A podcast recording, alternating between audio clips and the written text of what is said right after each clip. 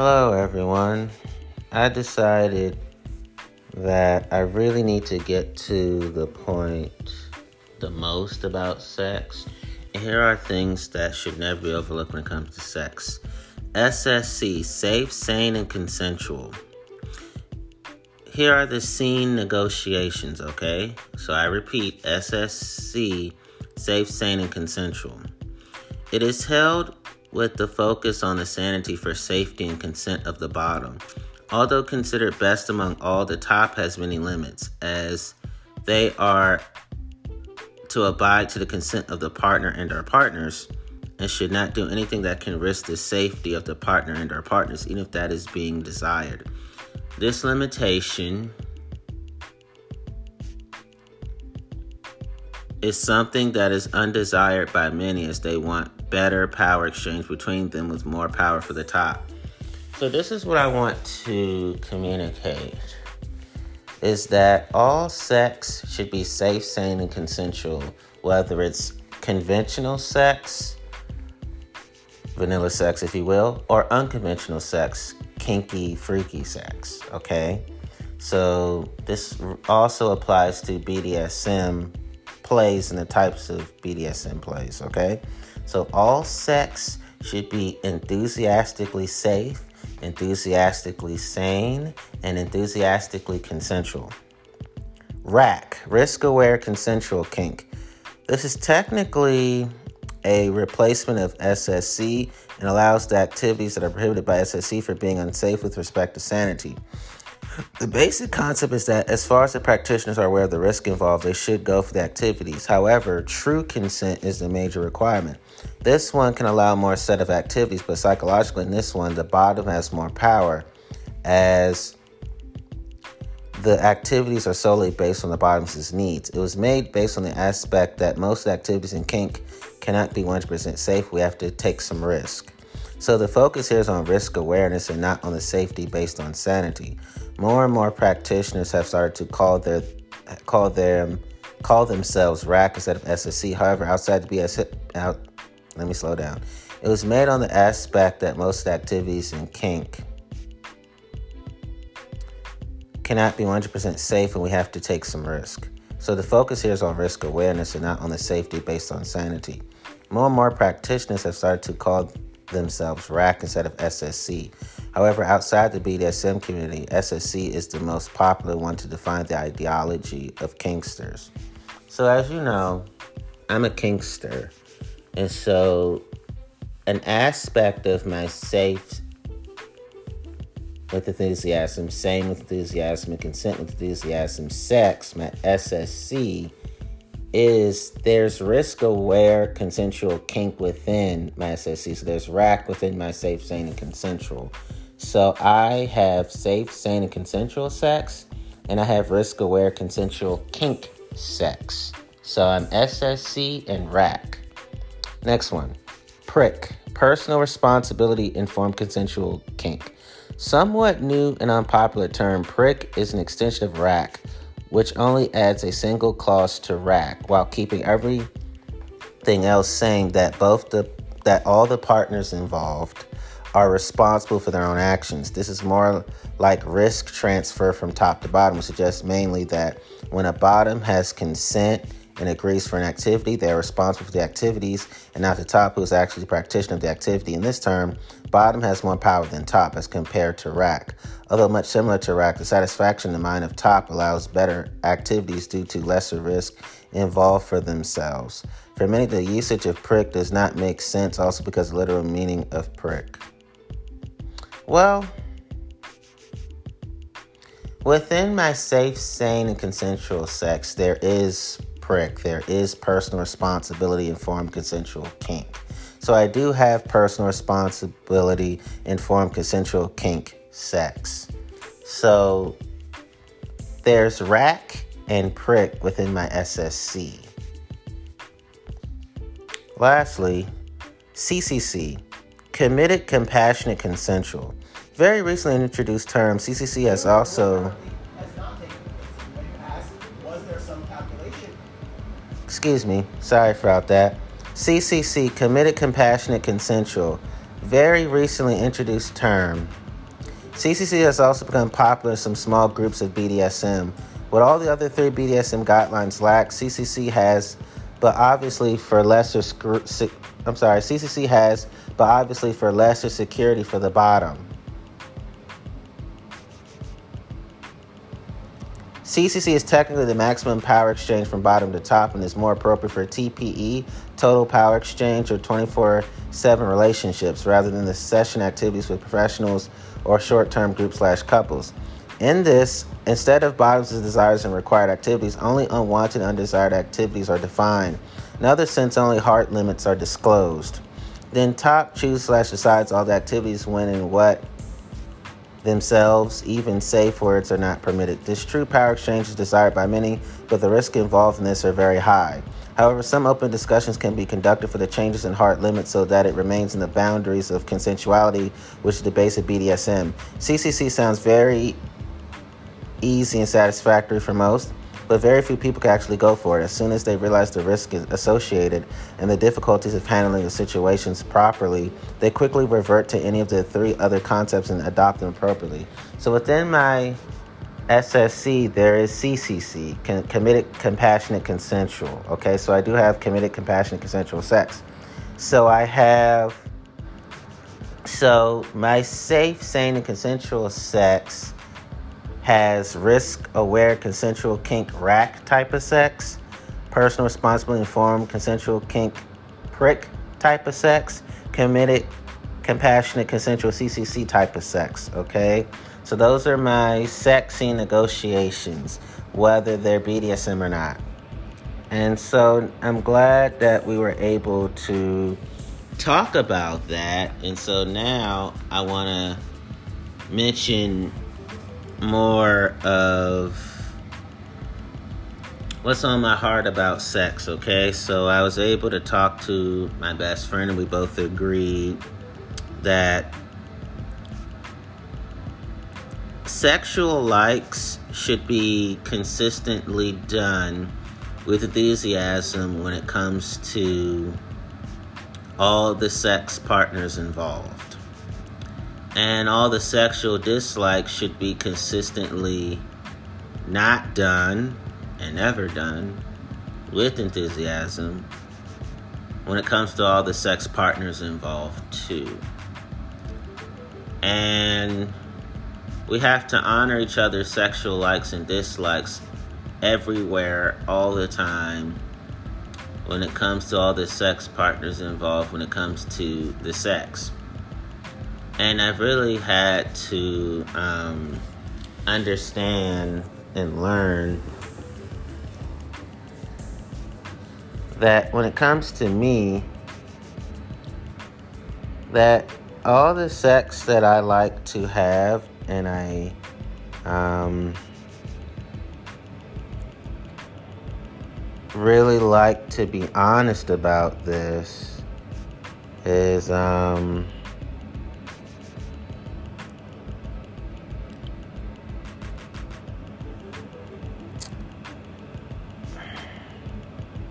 is that my CCC are all enthusiastic, my rack are all enthusiastic, and my prick are all enthusiastic, okay? I wanted to just state those things. And you know what those um, initials and letters mean. So let me keep going.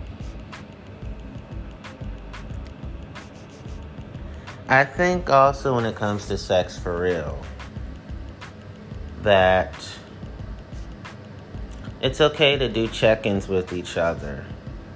Don't pretend that you're comfortable you're uncomfortable. Be honest about it with love and respect in your heart. And that in whoever your partner and their partners are, they should honor it and be willing to make healthy sexual accommodations, reasonable sexual accommodations too.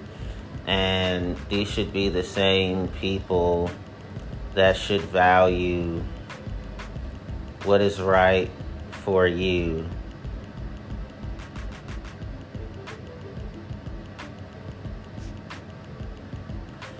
and they sh- and you should also do that for them too. Honor each, make healthy sexual accommodations, and reasonable sexual accommodations for each other, that also means taking your time to recognize that, hey, we're all fully human and we're all full fledged human beings. So we all should have to treat each other when it comes to sex and see each other comes to sex with humanity humanely. Um, I really um, do think that's how sex is supposed to be.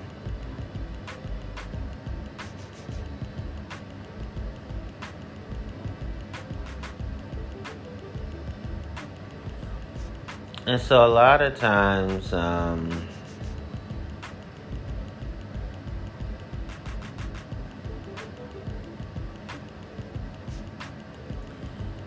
when it comes to sex, too, there is a sense that we always are in the mindfulness in the present moment when it comes to sex, also because we have to make sure we get sexual social cues. And let me explain more because I said a lot about in other episodes. What I mean is, don't rush sex. Sex is not about divide and conquer.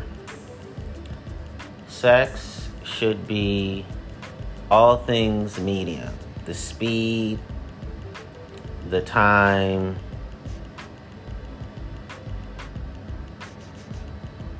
and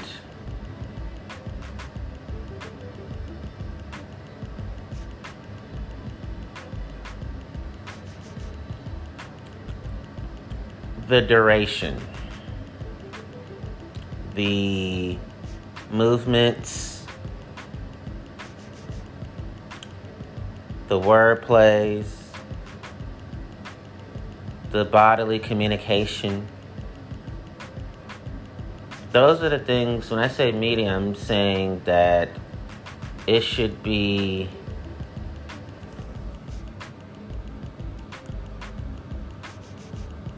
pretty much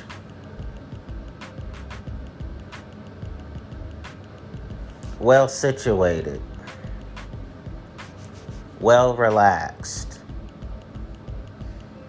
and the sceneries are well, the activities are well, the acts are well.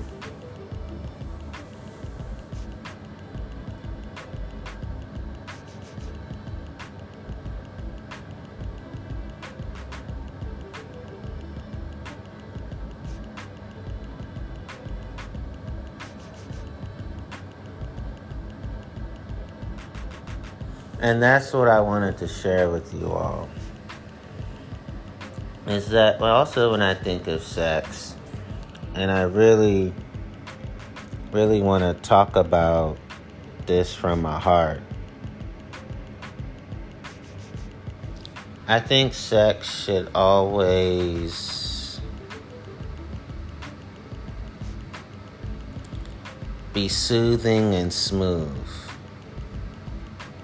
I'm not saying you can't have rough sex. I'm not saying that you can't be healthily sexually aggressive. You can be those things, and rough sex can be healthy. What I'm saying is the way that it starts, the way that it ends, and what happens in between, you know, the during. And so that's what I am referring to.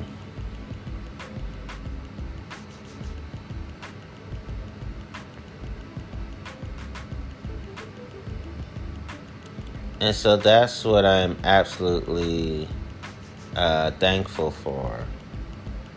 Um,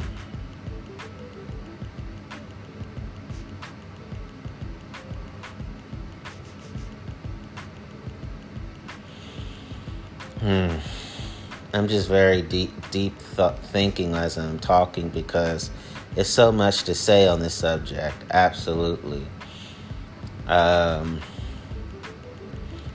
with sex, we have to pay attention to people's breath, uh, breathing. We have to pay attention to the who's of sex, the what's of sex, the how's of sex, the whens of sex, the whys of sex, the where's of sex, the witches of sex, W H I C H apostrophe S. We have to pay attention to heart conditioning. We have to pay attention to health concerns. Um, we have to pay attention to um, the inner lives, the soul of the person when it comes to sex. Um, we have to pay attention to what we're thinking and feeling and saying and doing when it comes to sex. We have to pay attention to how we think, how we say, um, how we feel, how we do when it comes to sex. We have to think about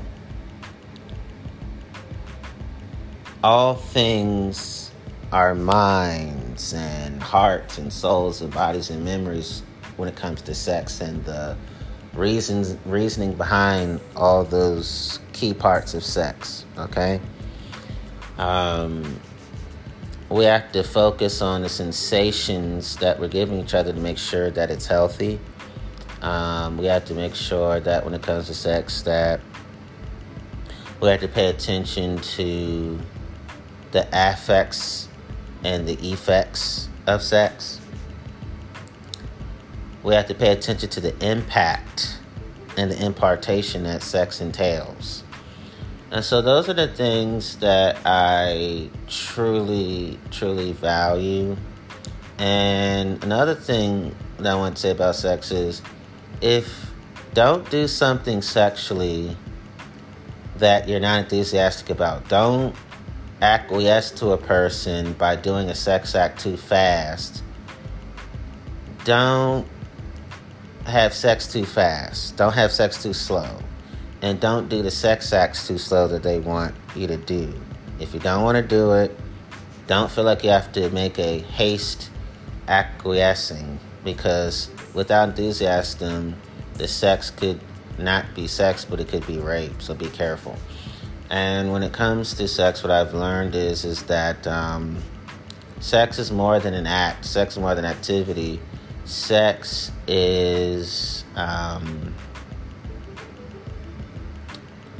st- all sex should be heart centered, compassionate, love centered, uh, soul centered, mind centered, uh, memories centered in terms of make sure we have healthy memories. It should be good heart centered, um, good soul centered, uh, compassion, love centered. Again, I say, and it should be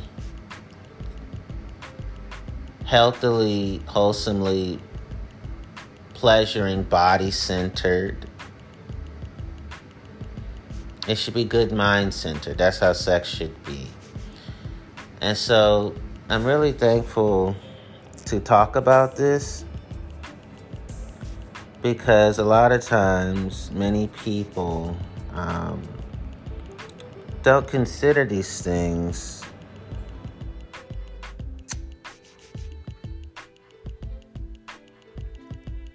when it comes to sex, and it's very, very unfortunate.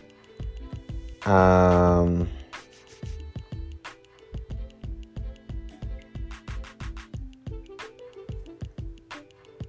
okay, so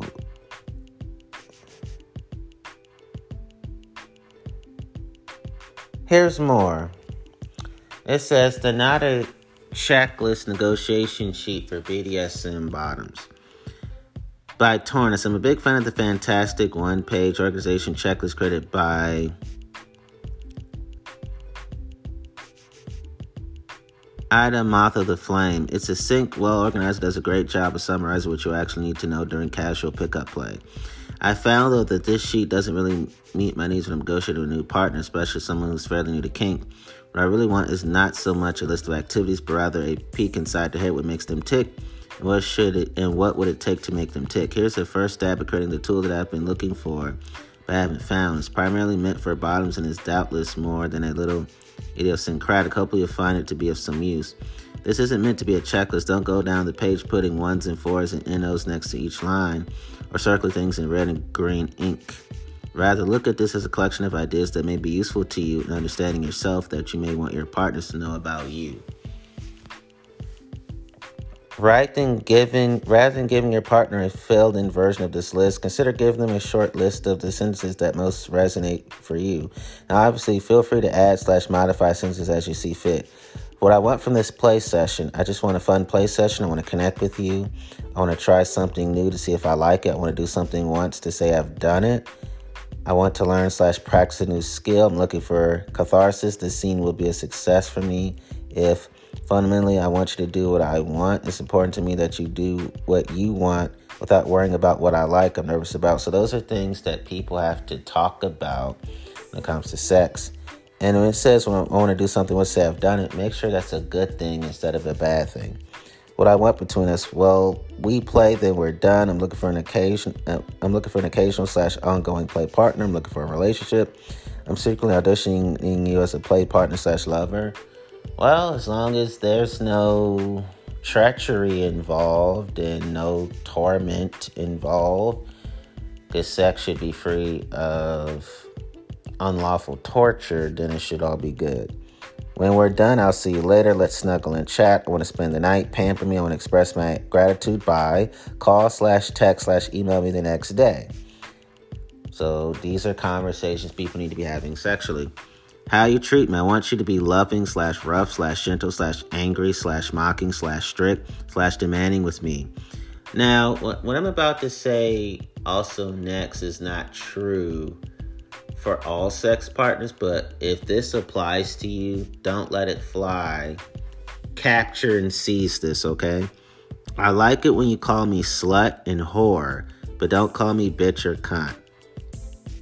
Some people, that's how they are. Some people will say, call me bitch or cunt, but not slut and whore. And then there's some people who say, call me slut, whore, bitch, and cunt. Not saying it to say it, but this is reality, people. I want you to praise me. Tell me I'm beautiful slash strong slash sexy.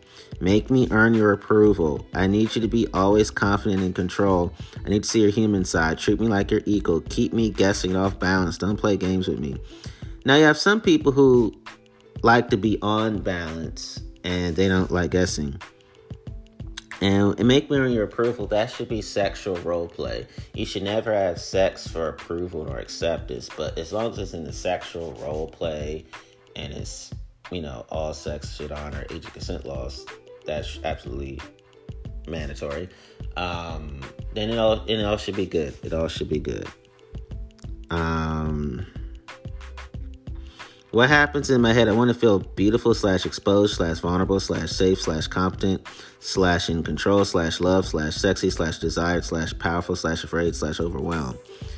I want to stay present in control. I want to not have to be in control for a while. When in play gets intense, I could become nonverbal. When that happens, I need sometimes get triggered by. You can recognize it by when it happens. I need. I do slash don't want to know what's coming next. I want to prove how tough I am. Now, when these things happen, these should all be in the confines of enthusiastic sexual role play. You should never have sex to feel good about yourself or be self confident healthy self esteemers is what makes sex really wonderful is that they love themselves, you love yourself. So when you have all the sex partners involved loving themselves, that really makes sex fabulous. Um, so remember, these are all in the confines of sexual role play. As long as enthusiastic, it's good. Then it says pain, hurt me, hurt me till I cry slash scream slash beg for mercy. You know I've had enough when I, I want pain that's predictable and manageable. I don't I only want certain kinds of pain. I, I do slash don't want pain during sex. So as long as no laws are broken and as long as the person is not unnecessarily harmed, those are the things that are really, really important. Intimacy. I want our play to be fun, but let's keep your distance. I want our play to feel intimate. I want to cuddle slash kiss slash make out. I want to get to know you as a person. I want you to touch me in intimate but non sexual ways. Like when you stroke my hair, kiss my forehead. Then it says sex. I want our play to have sexual energy, but I don't want to have sex. I want to have sex. I might want to have sex in the future, but not this time. It's important to me that I have an orgasm. It's important to me that you have an orgasm. In order to reach orgasm, I need a vibrator slash to have my legs straight slash to go inside my own head. After I have an orgasm, I want more orgasm slash a quiet cuddle slash to serve you slash hard fucking slash I'm embarrassed about having an orgasm in front of you. It can be hard for me to reach orgasm. I need you to keep at it until I come. It can be hard for me to reach orgasm. Don't pressure me to come. I likely won't have an orgasm, and that's okay. Dominance and submission. I want you to dominate me. I want to submit to you voluntarily. Force me to submit to you. Tell me what to do with your word slash by force. I want to be a brat slash a good, whatever your gender is. And I mean that respectfully slash slave. Um, I want you to be strict and demanding slash loving slash supportive coach.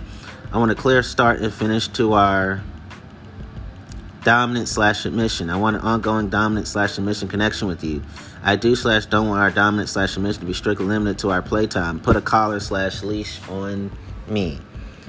How you feel about me? I want you to love slash value slash need me slash like me. I want you to be proud of me.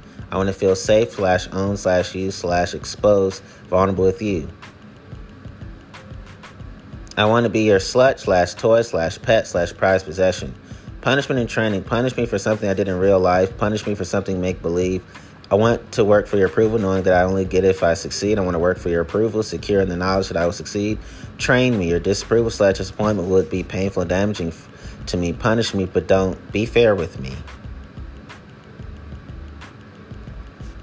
So, Pete, sex. People should be proud of each other in terms of sex and just in general. And people should feel loved, valued, needed, and liked, and respected, and cherished, and honored, and appreciated when it comes to sex, and just in general.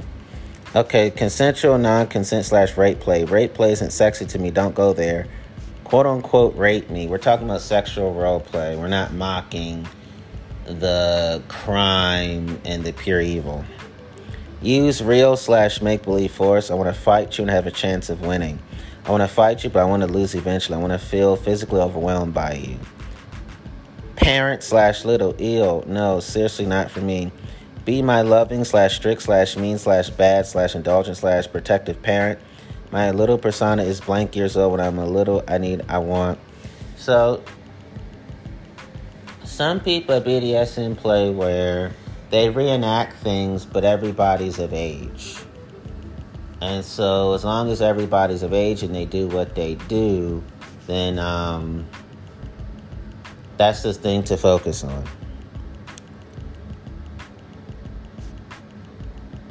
And even with rape play, everybody's of age when it actually happens. What actually happens. So think about that. Humiliation slash degradation slash objectification slash, shame. Humiliate me for wanting it. Show me how hard slash wet I am. I want to be mocked slash teased slash taunted. Break me, break me, then put me back together again. Humiliate me, but don't call me fat slash ugly slash worthless slash stupid. Make me act slash beg for what I want. Now, some people like to be called fat, ugly, worthless, or stupid. Some people do. So, um, I'm just being honest now.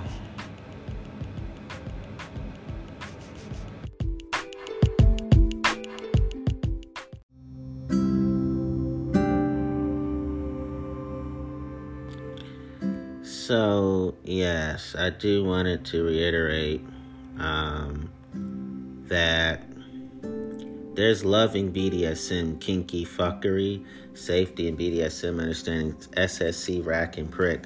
So, by Kayla Lords, published May 2nd, 2018, updated October 26, 2018. As much fun as BDSM can be in or, in or out of a D slash S dominant slash submissive relationship, it's also inherently risky. We fuck with each other's minds and bodies in ways that take us to the edge of our limits in our physical and mental comfort.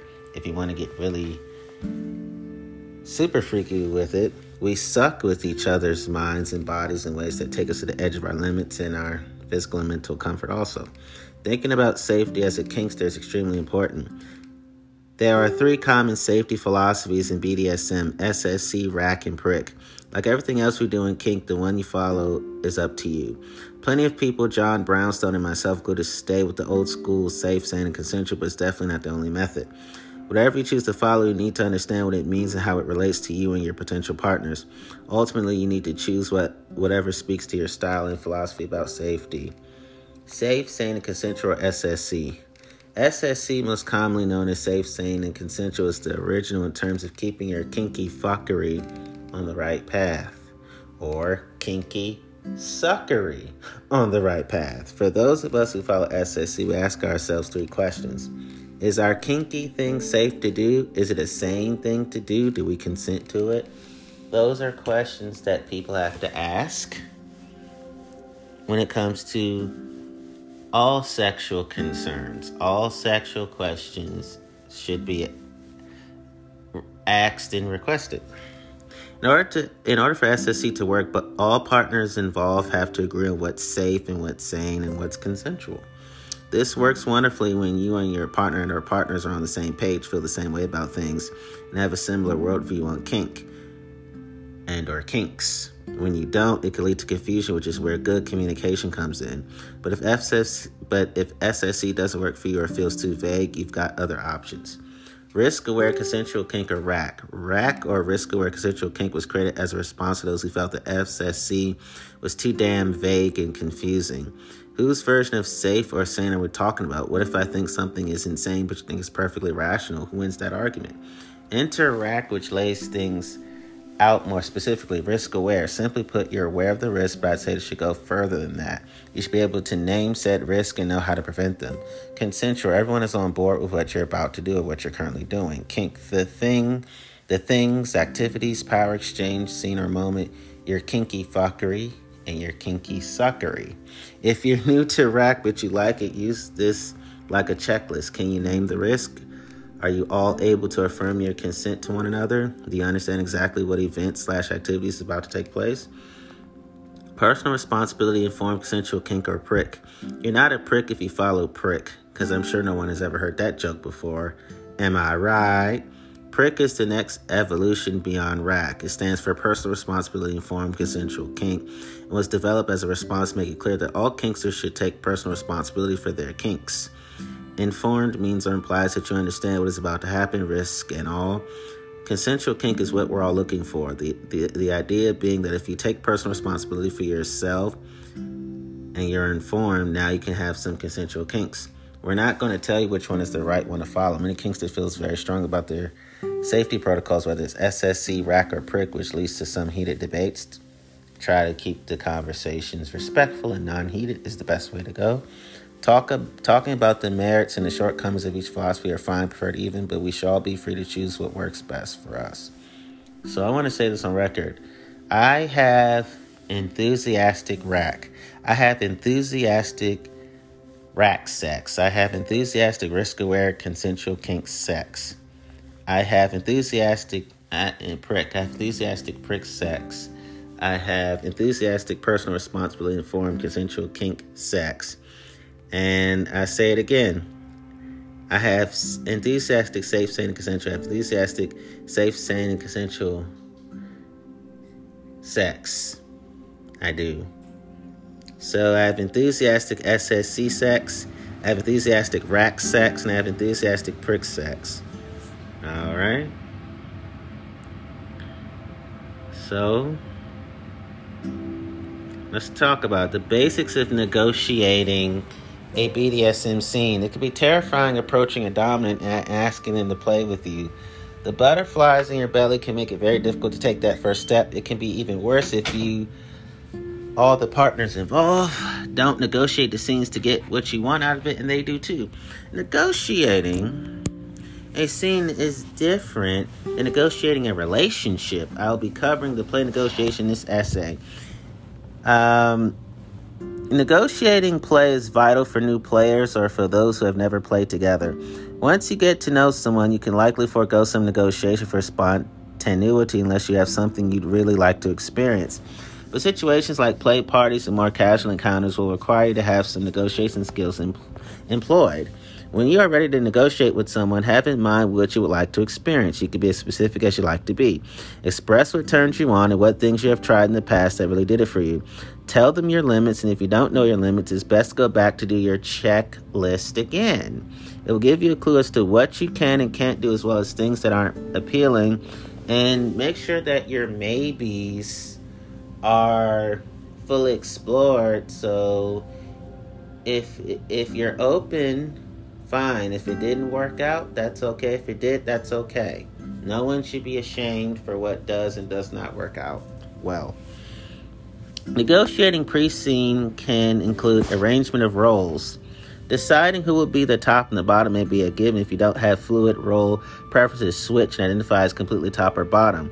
Person, personally, I'm a switch and I'm a versatile.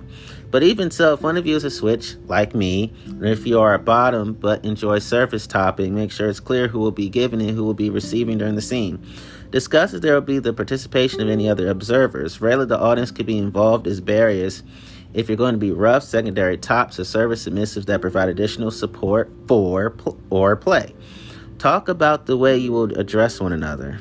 And again, that provide additional support or play. Keep that in mind. Talk about the way you will address one another. Never assume that a top must be called by a title. Often using your preferred name is enough. Expectations and needs of all partners involved. The likes and dislikes of submissive and dominant partners and the ability to fill each other's needs is important to establish for a scene. You don't have to go through an entire list. It is unlikely you're going to do a bunch of things, so keep your likes and dislikes limited in scope to what you might be interested in during the scene. If you're planning a spanking scene, which would be something I would do in real life in terms of giving and receiving, you could say that you're like that you like or dislike different toys. I love sex toys. I love pegging, anal beads, and anal play. And I love to have anal sex giving and receiving, just like I love to have oral sex giving and receiving. If you could say that you like or dislike different toys, need breaks in between hard hits so that you're looking for a partner that will be playful. Limit limits of the scene. Boundaries are set to define what experience is acceptable within psychological and physical limits. Again, you don't have to go through your whole history, just what is pertinent to the scene you are planning. If a bondage scene is planned, that's something I would do. For example, you don't need to go into limits related to impact play. I would love to do impact play. Water sports, I would love to do that. Or other things that are related to the scene. By the way, I would love to take breaks in between hard hits, and I am playful. Mm-hmm. Discuss where your body are open to sensations. Are you looking for a bottom spanking? Yes. a back flogging? Yes. I'm answering the questions for myself. Maybe something on your thighs? Yes. For me, again, I'm answering for myself. Be specific about what locations are available, which ones are off limits. It's also a good idea to discuss if any contact any contact that isn't from tools is allowed. Some tops like to touch the area they are playing with, with to feel welts, the heat, and to encourage further sensation. I've also played with tops that use it to just connect with the person in the scene so that you, just, so that you don't just feel like a slab of meat. As a bottom, if you need contact, be open about that too and what it looks like. Do you want them to touch you while they spank you? Personally, for me, yes. Can they hold you if you seem to be wobbling? I give them permission to do so. Types of play. You should try to be specific about what you're looking for, express that when asked. It's okay if you don't know what you might like to try, but at least have some idea of what you'd like to do to help potential partners negotiate and connect with you. If you have seen this person play before and it's something you'd like to try, suggest that. If you've never seen this person play before, ask them what they enjoy doing the most and see if you have common in- common interests. BDSM gear and attire. Going along with activities, going along with what activities you plan to try, you should negotiate what tools and tools will be used. This included any restraints, gags, and sex toys. Ooh, I love restraints, gags, and sex toys. Go through all of the available tools and be specific about which you are comfortable with and which you'd like not to use. This is also the time to discuss just how undressed you plan to be. Some people play completely naked, like me, while others prefer to keep undergarments on. I only do that if my partners want that. Because what we want, what the other wants, since we're that sexually compatible and have that strong of sexual chemistry, it's all enthusiastic on everybody involved. even more like to wear fetish gear such as corsets or leather harnesses and prefer to wear those during play, I'm open to wearing those attires too during play, personally. Duration of the scene. If you're at a play party, I would love to attend and participate. You'd likely be playing almost immediately after negotiation, but that's not always the case. Sometimes you or the other person has a dance card. You'll need to set a time to play. This is often easier in advance of the party, but not always practical. Decide how long of a scene you're looking for. Some locations have a time limit for equipment so that everyone who wants to use a particular piece of equipment can. Health concerns. Your potential play partner must know of any health concerns that could impact your scene. Things like allergies to materials such as latex. If you had surgeries that make areas more sensitive, injuries that require modifications in position or bondage and your overall health, can you stand still for the whole scene or do you need to take breaks to sit? What is your range of motion in your limbs? If sexual contact's on the table, do you have STDs and STIs? Are you taking medications that could cause problems like increased bleeding or dizziness? Uh, safety measures. Whether you are playing publicly or privately, you should be aware of any safety tools needed for the play that interests you. Each scene is unique, but some of the more common safety measures for play are safe words, safety shears for cutting restraints and rope, a first aid kit, emergency contacts list, fast dissolving glucose, medical grade cleaning supplies such as Cavicide, a dungeon monitor, sexual contact. BDSM play does not automatically mean sexual contact, so discuss things ahead of time for what is permissible. If contact with genitals allowed for impact or bondage or sexual contact, be clear.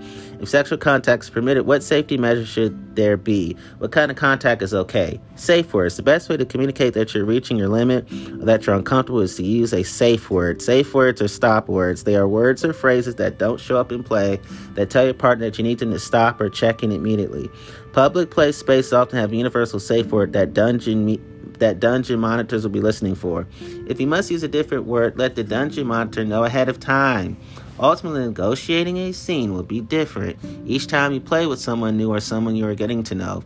Take these suggestions into into consideration next time you want to play so that communication is clear. You get to play you and your partner and their partners will enjoy safely and safer.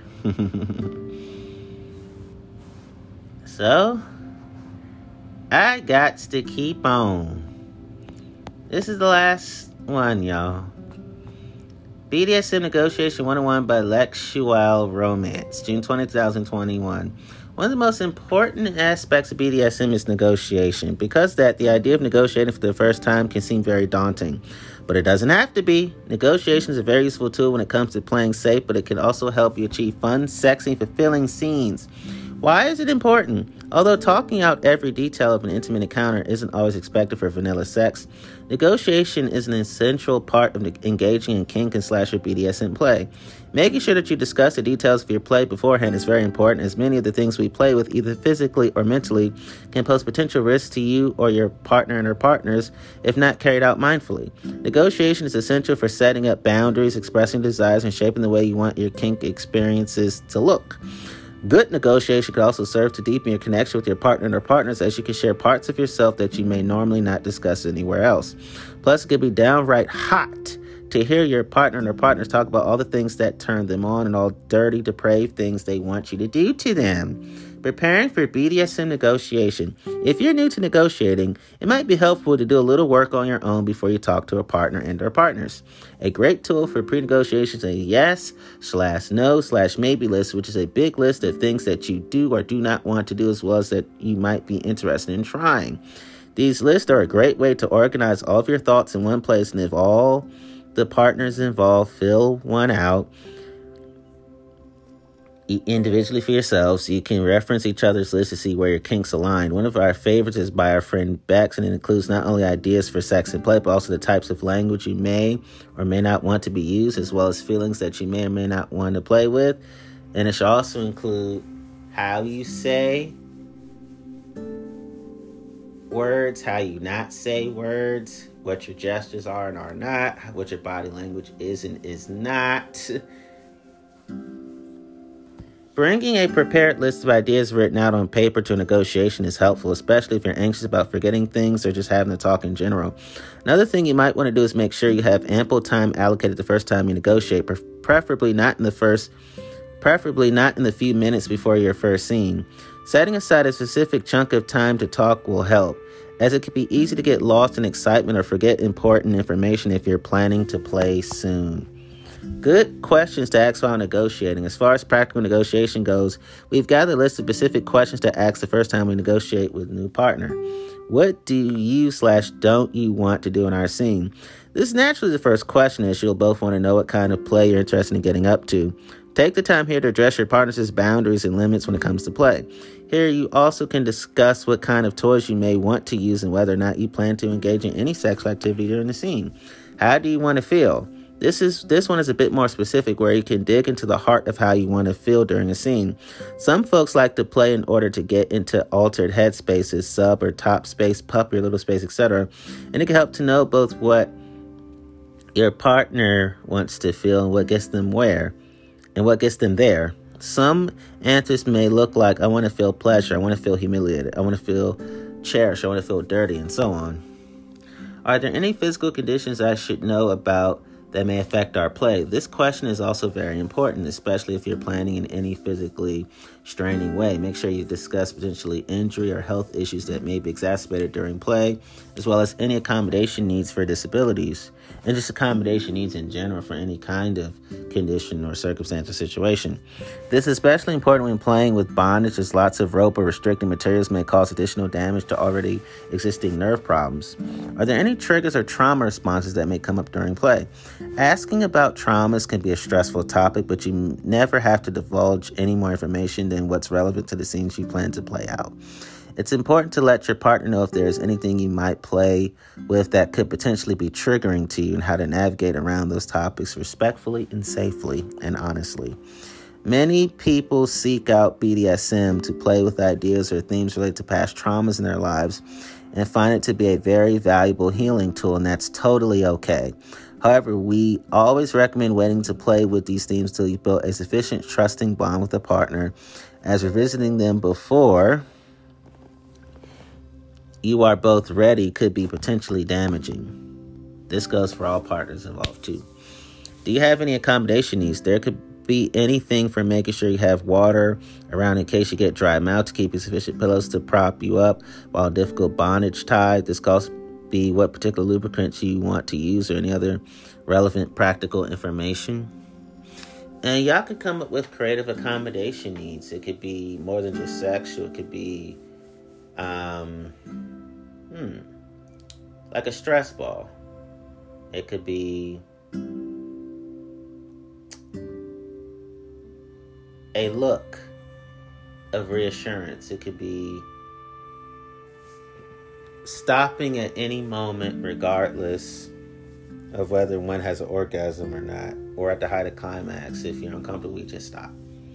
And just talk to each other. Y'all can come up with creative accommodation needs as you talk to each other. Think about that. Think more than just sexual or BDSM. What should we do if something goes wrong? In the interest of being prepared, it's worthwhile to talk about what to do for any potential mishaps. These may be simple things like having a first aid kit and bandages if you're doing knife play or water if you're playing with fire, but it could also include what to do if any mental distress comes up. It's always better to have a plan and not need to use it than to have to figure it out in the heat of the moment. What are your safe words before you're seen? It's important to know the words are signals you can use in scene to pause or stop if you need to. Most public spaces go by the green, yellow, red signals, and there are tons of people who use these privately as well, who use these privately as well. But you can make up any safe words that serve you. When you use either the stoplight system or your own, be sure to establish what these mean specifically, as in, does yellow mean pause and check in? Or just stop doing that one thing you're doing and move on so you're both on the same page. It may also be a good idea to arrange a nonverbal signal in case the bottom is gagged or if they are someone who has a hard time using words once they get into a certain headspace. Some examples are having the bottom hold something and drop it as a sign to stop, a quick double tap of the finger, or some other way of using hand signals. Make sure that during play you both have a way to communicate even when even when conditions might make it difficult to do so. What do you need for aftercare? Aftercare is a good thing to go over before you get into play so you can be ready to implement it afterward when you and slash or your partner may be in too much of an altered headspace to ask for it. Sometimes it's hard to know what we need ahead of time, and that's okay too. As a general rule, we suggest water and snacks posting to regain some energy, and many folks enjoy cuddling or soft blankets. Some people may not need or desire aftercare, but it's always good to ask. In, but it's always good to ask anyway. This goes for both the bottom and the top.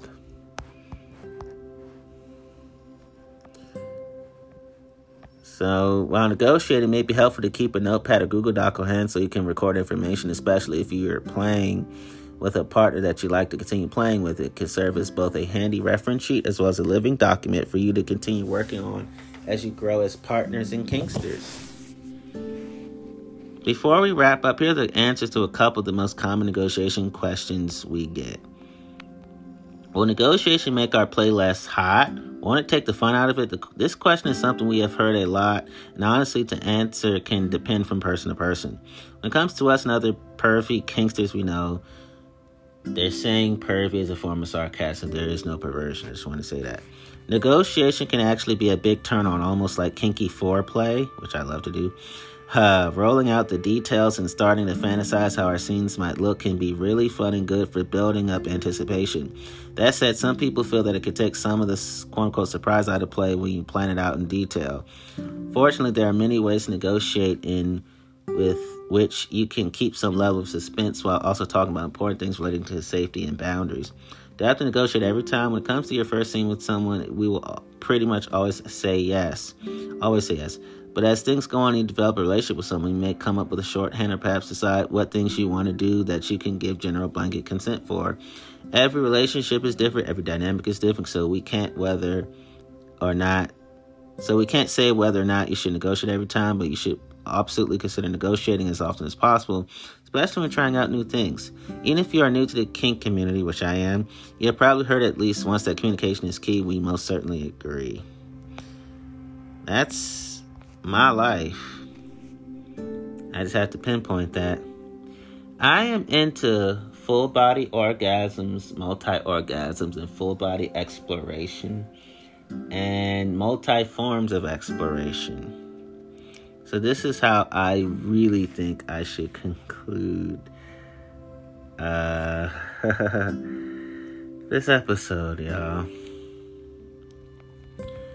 So, here is who I am, and this is what I love to do. I fully explore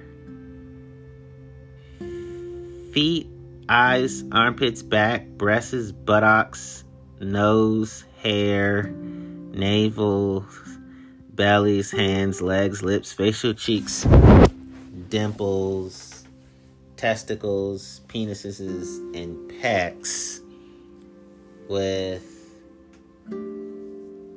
my eyes, my fingers, my fingertips, my hands, my feet, my toes, my penis, and even my testicles. So I love to fully pleasure feet, eyes, armpits, backs, breasts, buttocks, noses, hair, navels, bellies, hands, legs, lips, facial cheeks, dimples, penises, uh, testicles, and pecs. I love to um,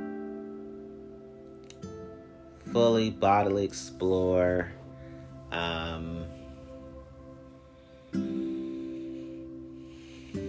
muscles and curves and just lean features and even heavy set thick features in every which way. I love to fully bodily explore in every which way. And that is the type of lover that I am. And I fully explore bodies with my taste, touch, sight, hearing and feeling and smelling. That's the kind of lover I am. I'm that way when it comes to my future adult film career. And I'm that way when it comes to my off camera personal sex life as well. Um,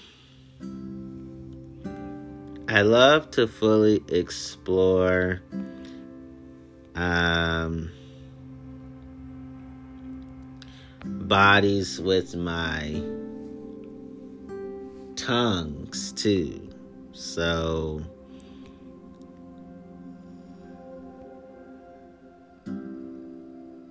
including lips as well, including my mouth as well. So I do have a foot fetish, an eye fetish, an armpit fetish, a backslash dorsum fetish, a breast fetish, a buttocks fetish, a nose fetish, a hair fetish, a navel slash belly button fetish, a belly slash stomach fetish, a hand fetish, a leg fetish, a lip fetish, a cheek fetish, a dimple fetish, a penis fetish, a testicles fetish, a pecs fetish, a muscles fetish, a curve, a curvaceous curves, voluptuous fetish, and I have a lean body fetish, heavy, heavy sit dick fetish. That's just me. So I explore all of my fetishes when it comes to my hands, when it comes to my lip, tongue, mouth, and obviously when it comes to my penis. I just have to say it. And um I'm a person who loves to have experience mutual sexual fantasies, relaxation, sexual arousal, heightened sensitivity with my partner and our partners. So we love hitting erogenous zones and G spots and to have the big O. And I engage in body worship. I engage in full body worship. It's the practice of physically revering all of the parts of other adults' bodies and it's usually done a submissive act in the context of BDSM. I even do that when there is no BDSM happening. That's what me and my partners do. Typically, con- typical kinds of body worship include worship of the penis, the vulva, the breast, the buttocks, or muscles. That's absolutely me. I engage in full body worship, and I am proud of it. That's something I'm proud of.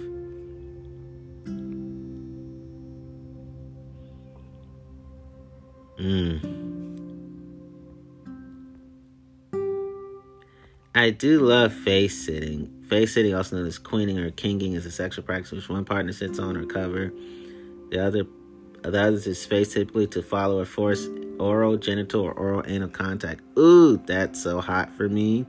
In addition to oral, genital, and oral anal contact, the position also leaves the bottom partner's hands free to stimulate other erogenous zones anus, nipples, etc. as beautiful examples. Those are also my realities. Mm.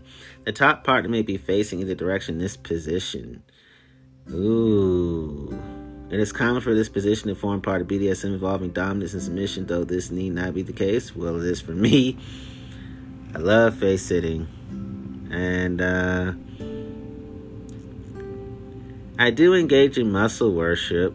I engage in worship of the curves and lean bodies and uh, heavy set thick bodies, but in this particular case, muscle worship, also known as sten, sthenolagnia, is a form of body worship which one participant, the worshiper, touches the muscles of another part of another participant, the dominant, in a sexually arousing manner. The practice of muscle worship can involve various wrestling holds and lifts, as well as the rubbing, massaging, kissing, or licking of a dominant's body. Although muscle worship participants may be of any gender or sexual orientation, dominant also then a professional bodybuilder, fitness competitor, or wrestler is almost always an individual with either a large body size or high degree of visible muscle mass, while the worshiper is often but not always skinnier or smaller. Boot worship is the extreme adulation of boots in BDSM, usually carried out while the footwear is being worn by the dominant partner. In relation to foot worship in a derivative way, is that the adulation may really be attributable to the proximity of the boots to their master slash mistress. It could be kissing, licking someone's foot or boots. Nice. So I engage in boot worship and muscle worship, 100% on both. Proud of it. And um, dominatrix Dominatrix or femdom is a woman who takes a dominant role in BDSM activities. Dominatrix can be of any sexual orientation, but this does not necessarily limit the genders of her submissive partners.